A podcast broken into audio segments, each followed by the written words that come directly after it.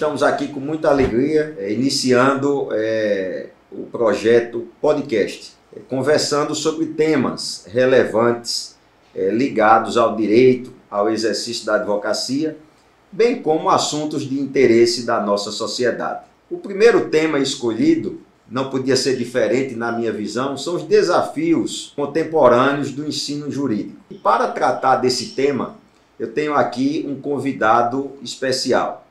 É o advogado alagoano, Tiago Bonfim, professor da UFAL, do SESMAC, mestre em Direito, está concluindo é, seu doutorado lá em Coimbra, ex-presidente da Ordem dos Advogados do Brasil. A sua atuação aqui no nosso estado dispensa apresentação, né? seu currículo e sua atuação é por demais conhecida, mas por uma questão de justiça, Tiago. Eu fiz esse pequeno preâmbulo para enaltecer a sua dedicação aos estudos do direito. Fico muito grato e agradecido por ter aceitado o convite e conversarmos aqui um pouco, né, com o intuito de é, trazer temas de interesse, não só dos advogados, como também dos estudantes de direito e, como eu já disse, da sociedade como um todo. Fico muito feliz, passo a você a palavra para as considerações iniciais. Meu amigo Fábio, eu queria inicialmente agradecer o convite, né, sem, não sem antes elogiar a iniciativa, né, acho muito importante uh, não só a iniciativa de discutir os temas, mas principalmente o formato. Né? Hoje nós precisamos atingir a advocacia, atingir o público ao qual essa conversa, esse bate-papo essas discussões se destinam, né? E parabéns pela iniciativa, parabéns uh, por se dispor a contribuir dessa forma né, para o, o, o, engrandecimento da nossa ciência jurídica e o fortalecimento da própria advocacia, que é o grande, o grande objetivo final. Né? E para mim é um prazer, primeiro, estar aqui com você, batendo esse papo muito agradável e, e tentar contribuir principalmente para além da sala de aula, até porque a formação do profissional de direito é uma formação contínua, né? não pode se limitar aos anos, aos anos da faculdade, principalmente diante de um mercado de trabalho cada vez mais exigente né? e que faz com que o profissional precise frequentemente se adaptar, não só em termos de conteúdo jurídico, mas principalmente através de formato. Né? Nós, por exemplo, somos de uma, de uma geração que vivenciou é, uma transição tecnológica. Isso. Né? Nós, Nós estamos, vivendo, estamos isso. vivendo isso, isso ainda. Né? né? Nós aqui como estagiários, você tenho certeza que assim como eu, é, quando começou a estagiar, uma das suas primeiras atribuições era ler diário oficial. Ler diário né? oficial. então, hoje e fazer dia, o recorte. Fazer o recorte e tal, colocar lá na folhinha de ofício, enfim, coisa que hoje é. os estagiários não sabem mais o a que é. A velha máquina de datilografia. O curso de datilografia que a gente precisava essencial. fazer, é essencial, né? inclusive no currículo, a gente Isso. punha o curso de datilografia, né? E já agora, no, no, bastante tempo de estrada na advocacia, nós tivemos que nos reinventar com o PJE, né? Exatamente. Que, enfim, exige essa, esse aperfeiçoamento constante. Inclusive, quando estivemos é. lá na OAB, nós, é, na nossa gestão, você como secretário-geral, que foi um dos grandes responsáveis por essa, por essa implementação uh, de ferramentas, de, de, de, cursos de aperfeiçoamento para que a advocacia pudesse lidar com isso. Então, hoje é o dia a dia que nós enfrentamos, é o, o desafio de matar um leão a cada dia. Né? Veja, Tiago, e aí você já toca num ponto importante, para mim, é fundamental,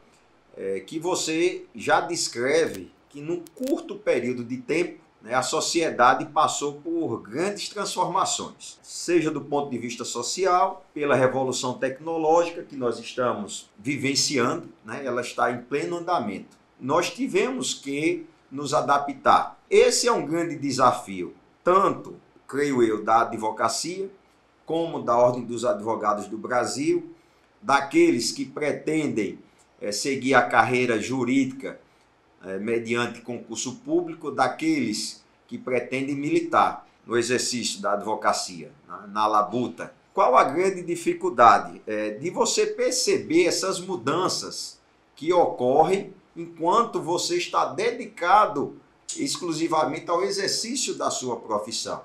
Às vezes você tem uma expectativa, né, você constrói um planejamento, sendo que, é, devido a uma força é, alheia à sua vontade, como por exemplo uma alteração legislativa, como nós tivemos no, na, na recente reforma trabalhista. A própria des, lei de licitações? Né? A lei de licitações desestrutura uma carreira jurídica consolidada, né, de um profissional que se preparou ainda durante o curso da faculdade e já tinha ali uma, um bom período de caminhada.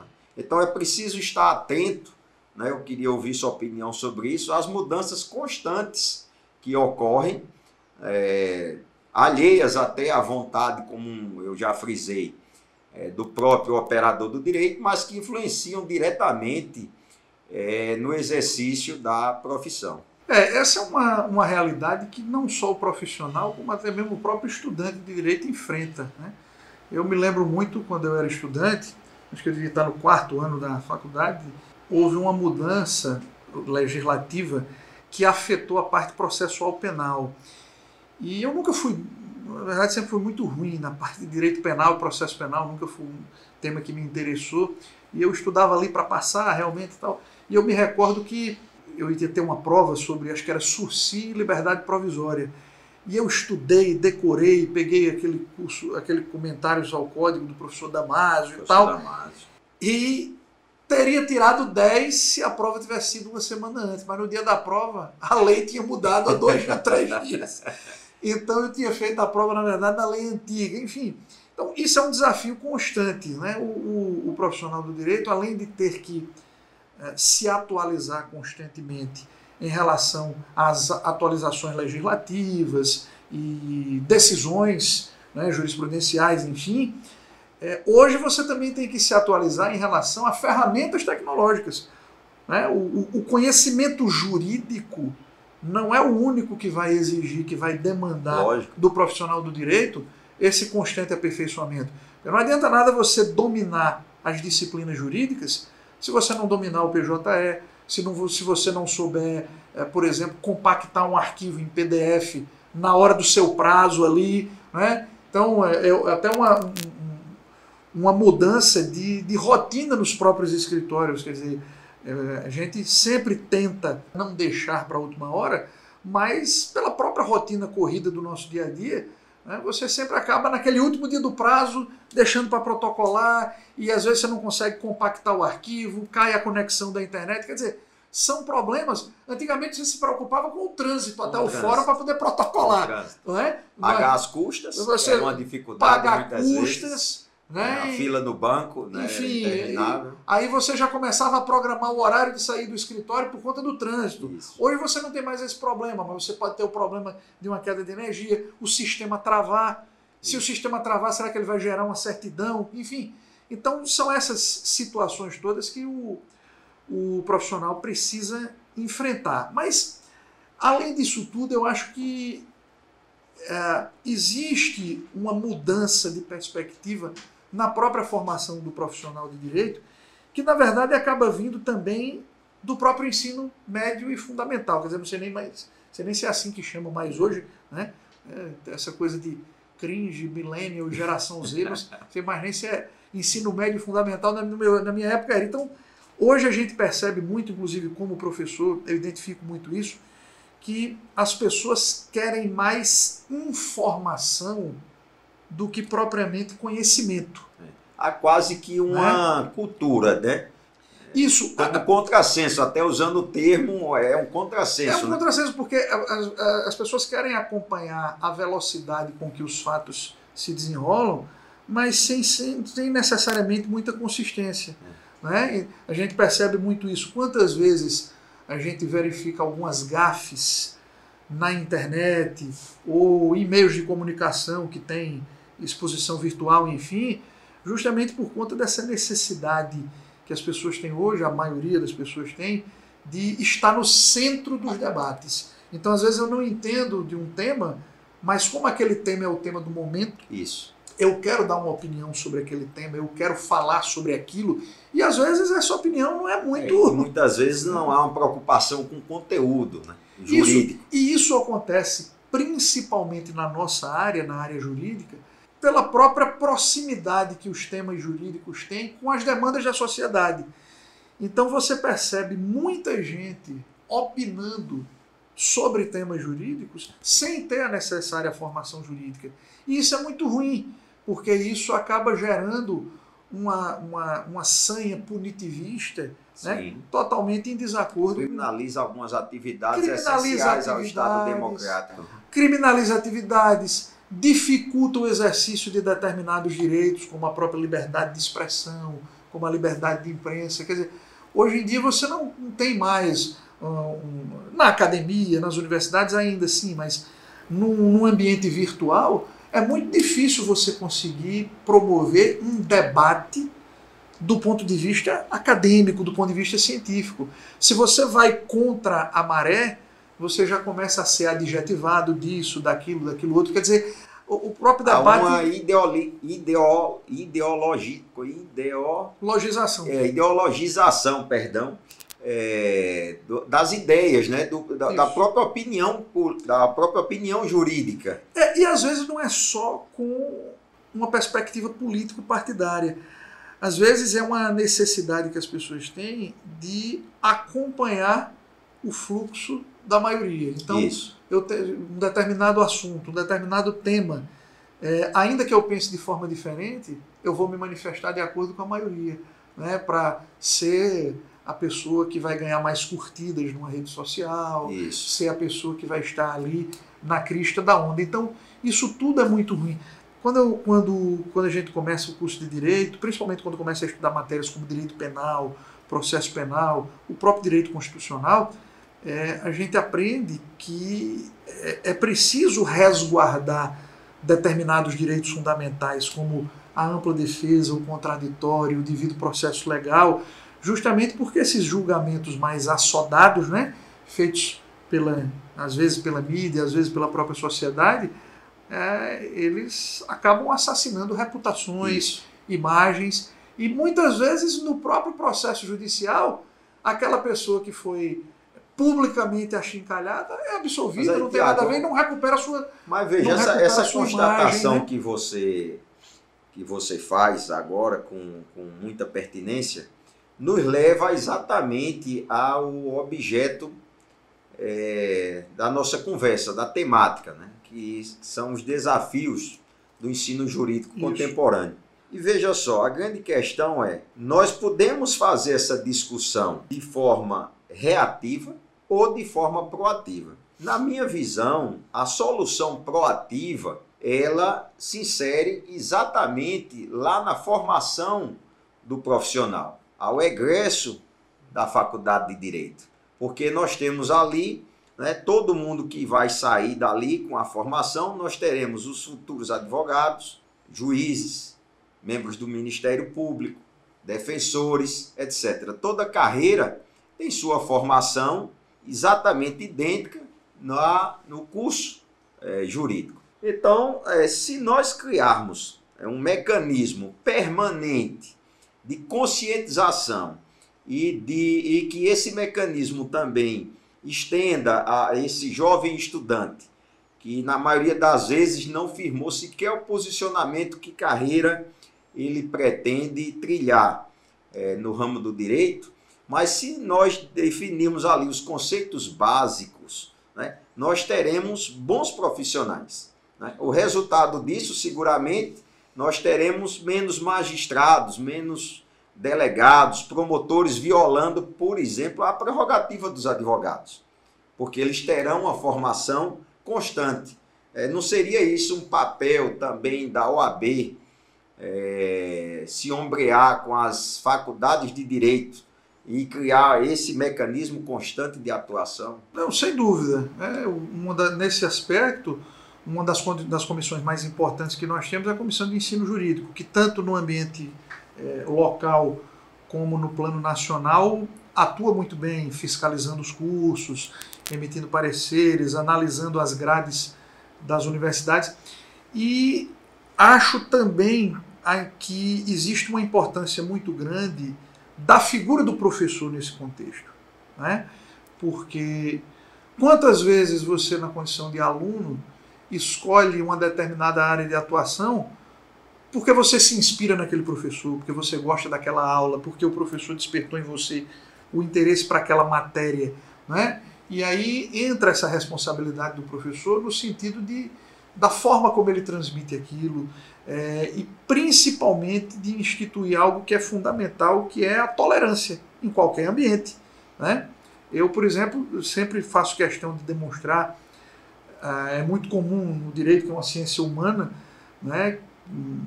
você vai discutir um determinado tema, existem dois, três, quatro posicionamentos sobre aquilo, opinião majoritária, opinião minoritária. Então eu faço sempre questão de explanar a minha opinião, mas deixando claro quando ela é majoritária, quando ela não é, que existem outros posicionamentos. Seja, você provoca a reflexão. que o aluno não precisa, inclusive, conteúdo, uma né? resposta numa prova, concordar comigo, com a minha opinião. Pode discordar, mas precisa fazer isso de forma fundamentada. Né? Então existe essa, essa é, na minha opinião, essa obrigação do, do professor né, que vai muito além de simplesmente cumprir a grade da matéria. É porque, né? Tiago, algumas questões são emblemáticas e eu queria ouvir seu pensamento em relação a isso.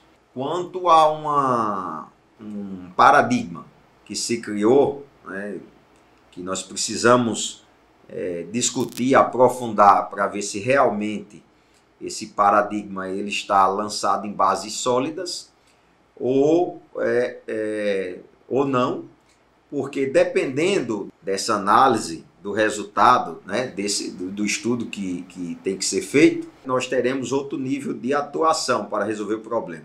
Eu estou me referindo aqui é, à proliferação dos cursos jurídicos. Né? Tem alguns dados que são bastante interessantes é, nós temos hoje, isso é fato público e notório, é, o, nós somos hoje o país com o maior número de faculdades é, de direito. É, hoje eu creio que mais de 1.500 faculdades de direito. É, se nós pensarmos esse número em 96, 95, ali quando eu me formei, nós tínhamos em torno de 250 faculdades de direito. Ou seja, nós temos aí, é, em pouco mais de 20 anos, uma, uma diferença é, inimaginável, né, do ponto de vista é, de, de, de, garantir a, a, o egresso uma, uma formação com, com qualidade. É, porque você, nós imaginamos que a abertura de um curso jurídico né, é imprescindível a, a, a contratação de profissionais que preenchem os requisitos né, básicos de, que, se, que se exige para a, a, o assento né, na cátedra. Muito bem. É, e nós temos um reflexo claro disso nos índices de reprovação do exame da ordem. Exatamente. Né, isso tem gerado uma preocupação. E com um volume muito grande de, de bacharéis em direito, né?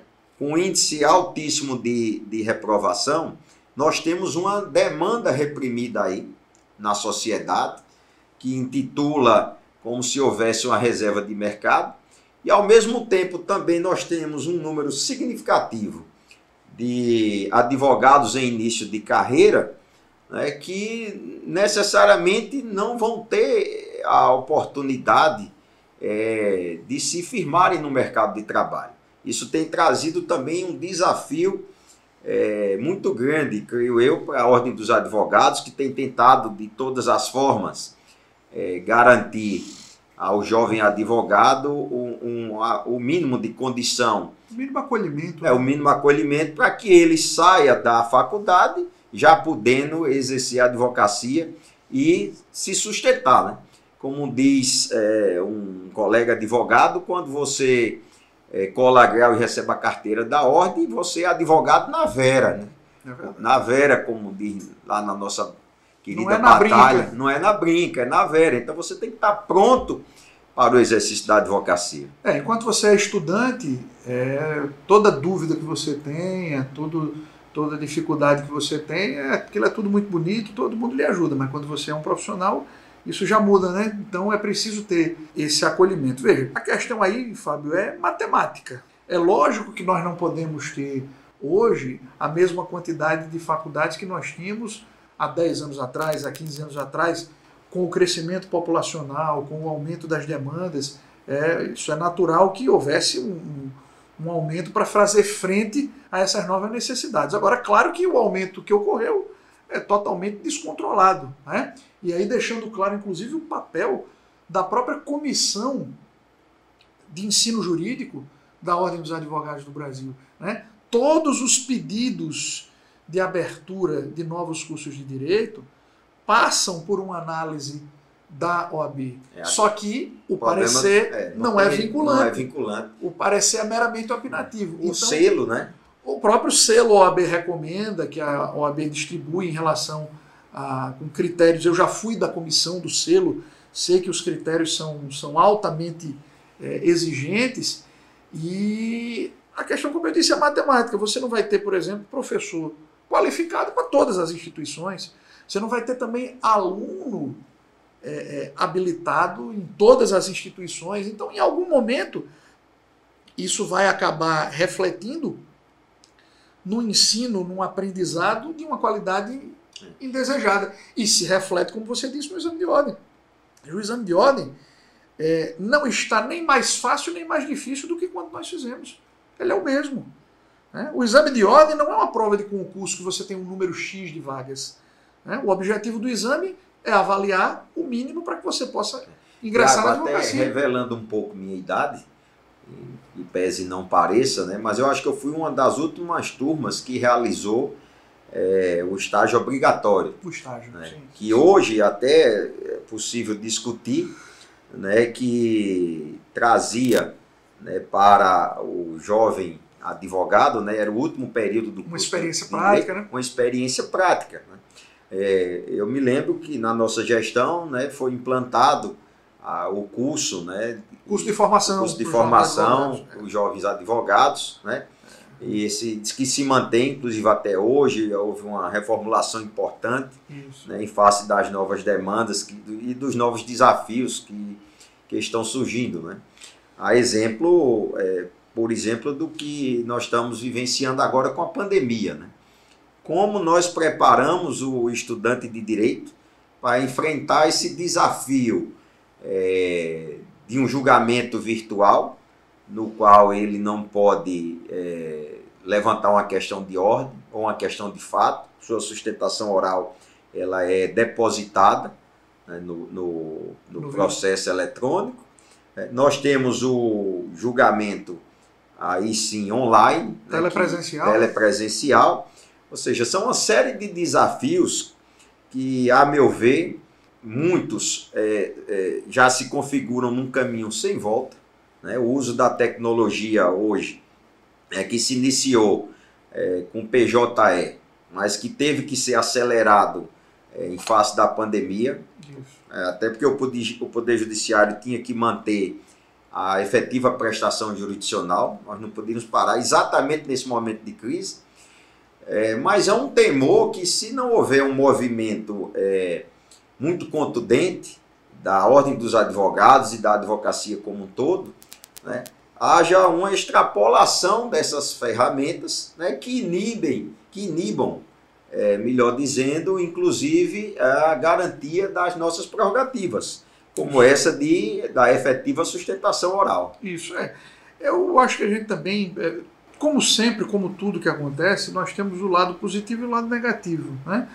Acho também que nós não podemos nos comportar como, como aqueles operários na época da Revolução Industrial que apedrejavam as máquinas achando que seriam substituídos por elas, né? É, então, enfim, é, lógico que, por exemplo, um colega hoje advogado do interior do estado que pode fazer a sustentação oral de lá do seu escritório, Sim. sem precisar pegar uma estrada, vir para cá, correr o risco do processo ser retirado de pauta, dar uma viagem perdida. Então, isso é uma vantagem. Gente, mesmo aqui em Maceió, quantas vezes você perdia tempo no trânsito, passava dois horários no, no tribunal aguardando um julgamento?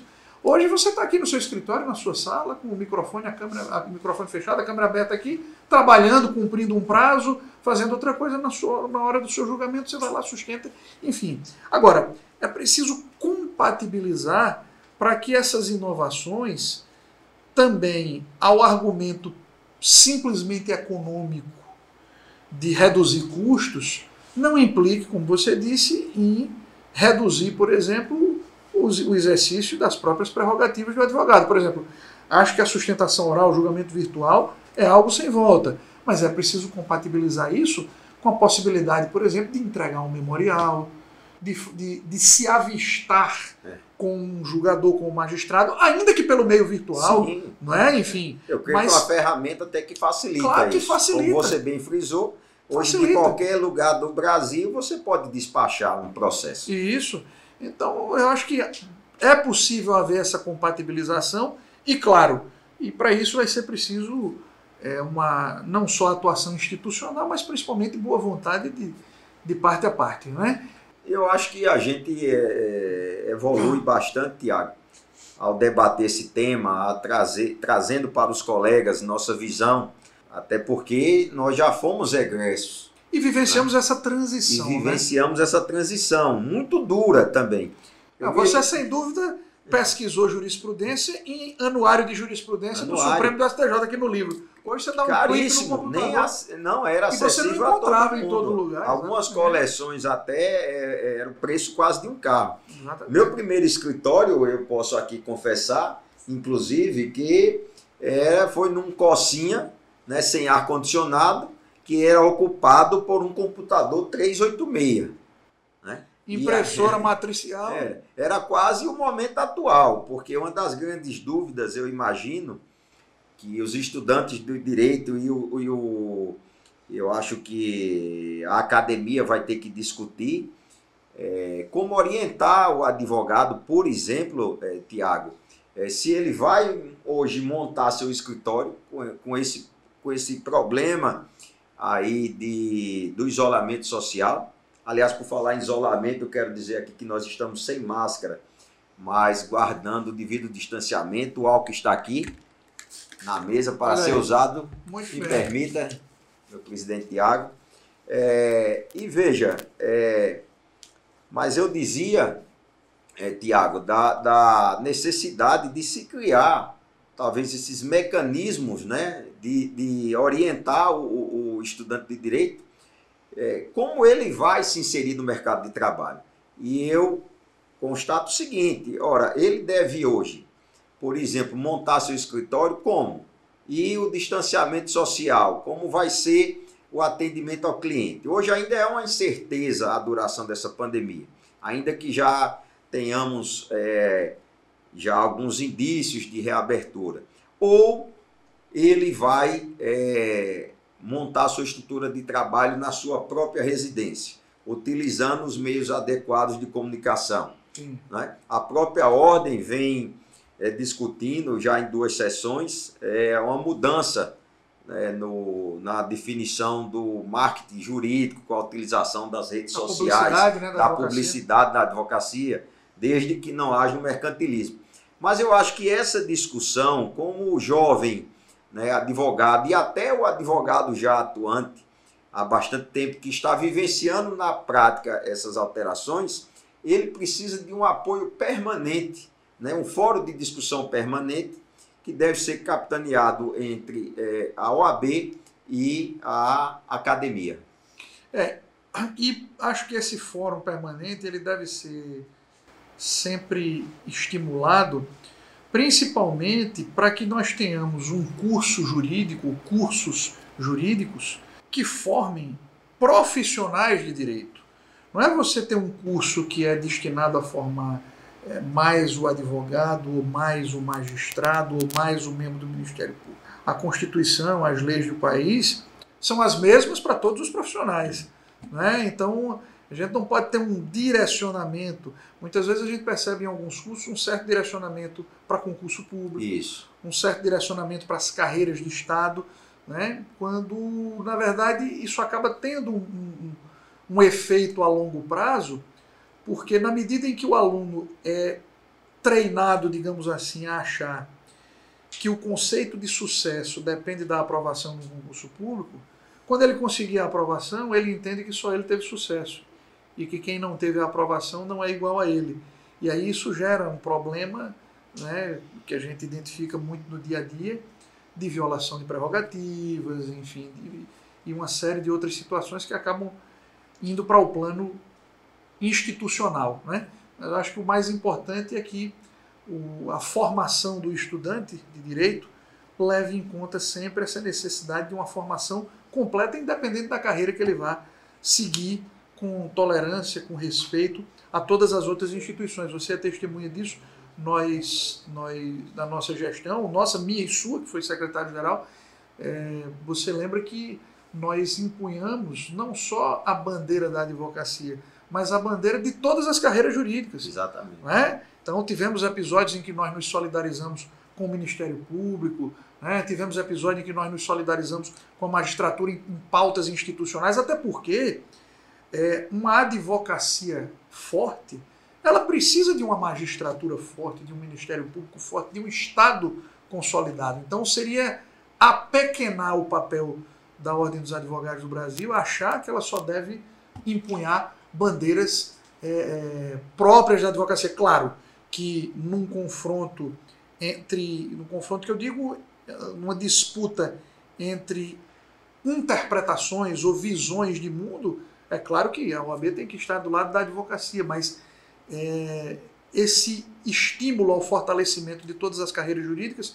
eu entendo que também é um papel da OAB e acaba se refletindo na própria valorização da advocacia, é. na altivez, no é respeito. Destaque, é um destaque é? importante é? que você faz, aqui já estamos concluindo, estourando nosso tempo, Tiago, mas é, o que fica é, de nossa conversa é a certeza de que os desafios eles se renovam, né? à medida que o curso da vida né, segue seu rito normal. Né? E que o, o jovem né, estudante de direito, o jovem advogado, ou aquele advogado já em carreira, ou até já próximo é, de pendurar a chuteira, ele tem que estar tá amparado né, pela sua instituição Sim. e ele também tem que estar inserido né, e ele também tem que se fazer inserir nesse né, mercado. Nesse mercado e nas discussões desse problema.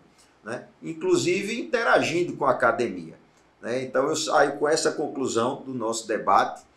É, eu tenho a firme ideia é, de que a ordem, por meio de, da ESA, né, tanto a ESA do nosso querido Conselho Federal, como nas seccionais, né, são estruturas já muito fortes de ensino, elas podem desempenhar um papel importantíssimo né, com a academia, com as faculdades de direito, né, para tentarmos já amenizar ou, solucionar esses problemas ou, ou, ou antecipar o surgimento, né, antecipar né, o surgimento de, de alguns ou preparar os advogados né, a, a contento e a um bom tempo né, para que não se vejam né, mitigados no exercício da, da sua profissão. Então, uhum. Tiago, quero agradecer. É um tema intrigante esse, esse desafio do estudo jurídico, porque estudo jurídico, para mim, é a base, né, é a formação de todo o sistema. É, foi um aprendizado conversar com você aqui mais uma vez, ouvir sua experiência. Eu acho que é enriquecedora para quem nos assiste também. E deixo com você aqui as palavras finais e reafirmo o meu agradecimento. Então, eu que agradeço, Fábio. É um, um prazer estar aqui com você sempre discutindo, debatendo, coisa que nós fazemos sempre, sempre. discutimos teses, discutimos processos, e deixar isso muito claro, eu dou o meu próprio testemunho. Né? É, muitas vezes as pessoas me perguntavam, quando eu, eu, eu, investi simultaneamente nas duas carreiras, na advocacia e na academia, e muita gente me perguntava se seriam carreiras conciliáveis, e são totalmente, totalmente. conciliáveis. Né? Então eu posso dizer que a minha atuação. São indissociáveis. Né? Indissociáveis. Acho que a minha carreira acadêmica, ela sem dúvida nenhuma interfere positivamente na advocacia, na qualidade do meu trabalho, enfim. E, e é importante esse debate para a gente demonstrar para o advogado que muitas vezes, antigamente, a gente tinha essa noção de que a pessoa que abraça a advocacia se formou, acabou, você não precisava fazer mais nada. Você já tinha estudado o que você tinha que estudar, né? E é lógico que isso Isso não é verdade em relação à profissão nenhuma, A e nenhuma. muito menos em relação à advocacia. Tanto é assim que hoje, até voltando aqui a uma das possibilidades do jovem advogado, da advocacia no início de carreira, uma das, das portas que tem se aberto recentemente para o jovem advogado é justamente a docência no ensino Exatamente. superior. Né? Você vê que tudo está interligado, esse aumento de faculdades, desde que numa proporção razoável e compatível com as necessidades do mercado, é, é, acaba sendo positivo não só por dar acesso ao ensino superior a mais pessoas, como para abrir um novo mercado de trabalho para o jovem profissional. Né? Então, eu, por exemplo, comecei a carreira de professor antes mesmo de me consolidar como advogado. Comecei a dar aula com dois meses de formado. E nós É. temos visto realmente com o surgimento né, de grandes lideranças na academia, é, profissionais da, da, da melhor qualidade, que têm procurado, inclusive, discutir esse assunto, bem formar os seus alunos. Né? Eu tenho debatido com todos nessa ideia é, de trazer, né, de formar esse diálogo permanente com a categoria. É, eu tenho procurado conversar, Tiago, eu tenho dialogado bastante né, com, os diver- com os com os diversos segmentos né, que formam a carreira jurídica, não só os advogados, mas Uhum. também aqueles que militam né, na carreira jurídica estatal. E eu realmente posso testemunhar também, como você frisou, né, o surgimento de, de mentes que pensam realmente o direito e se preocupam com as pessoas. E isso é muito importante para a própria advocacia, para a OAB enquanto instituição, porque é um reconhecimento da função do advogado. Né? Tiago, muito É obrigado Meu amigo, por sua vinda aqui, agora mais uma vez, o álcool, o álcool, né? Vamos manter as regras. Vai sempre. É, e eu quero dizer que em breve nós receberemos aqui é, outros colegas né, que integram aqui a brilhante carreira da advocacia alagoana e discutiremos diversos temas de interesse, como eu disse, da sociedade e principalmente da advocacia. Até o próximo programa.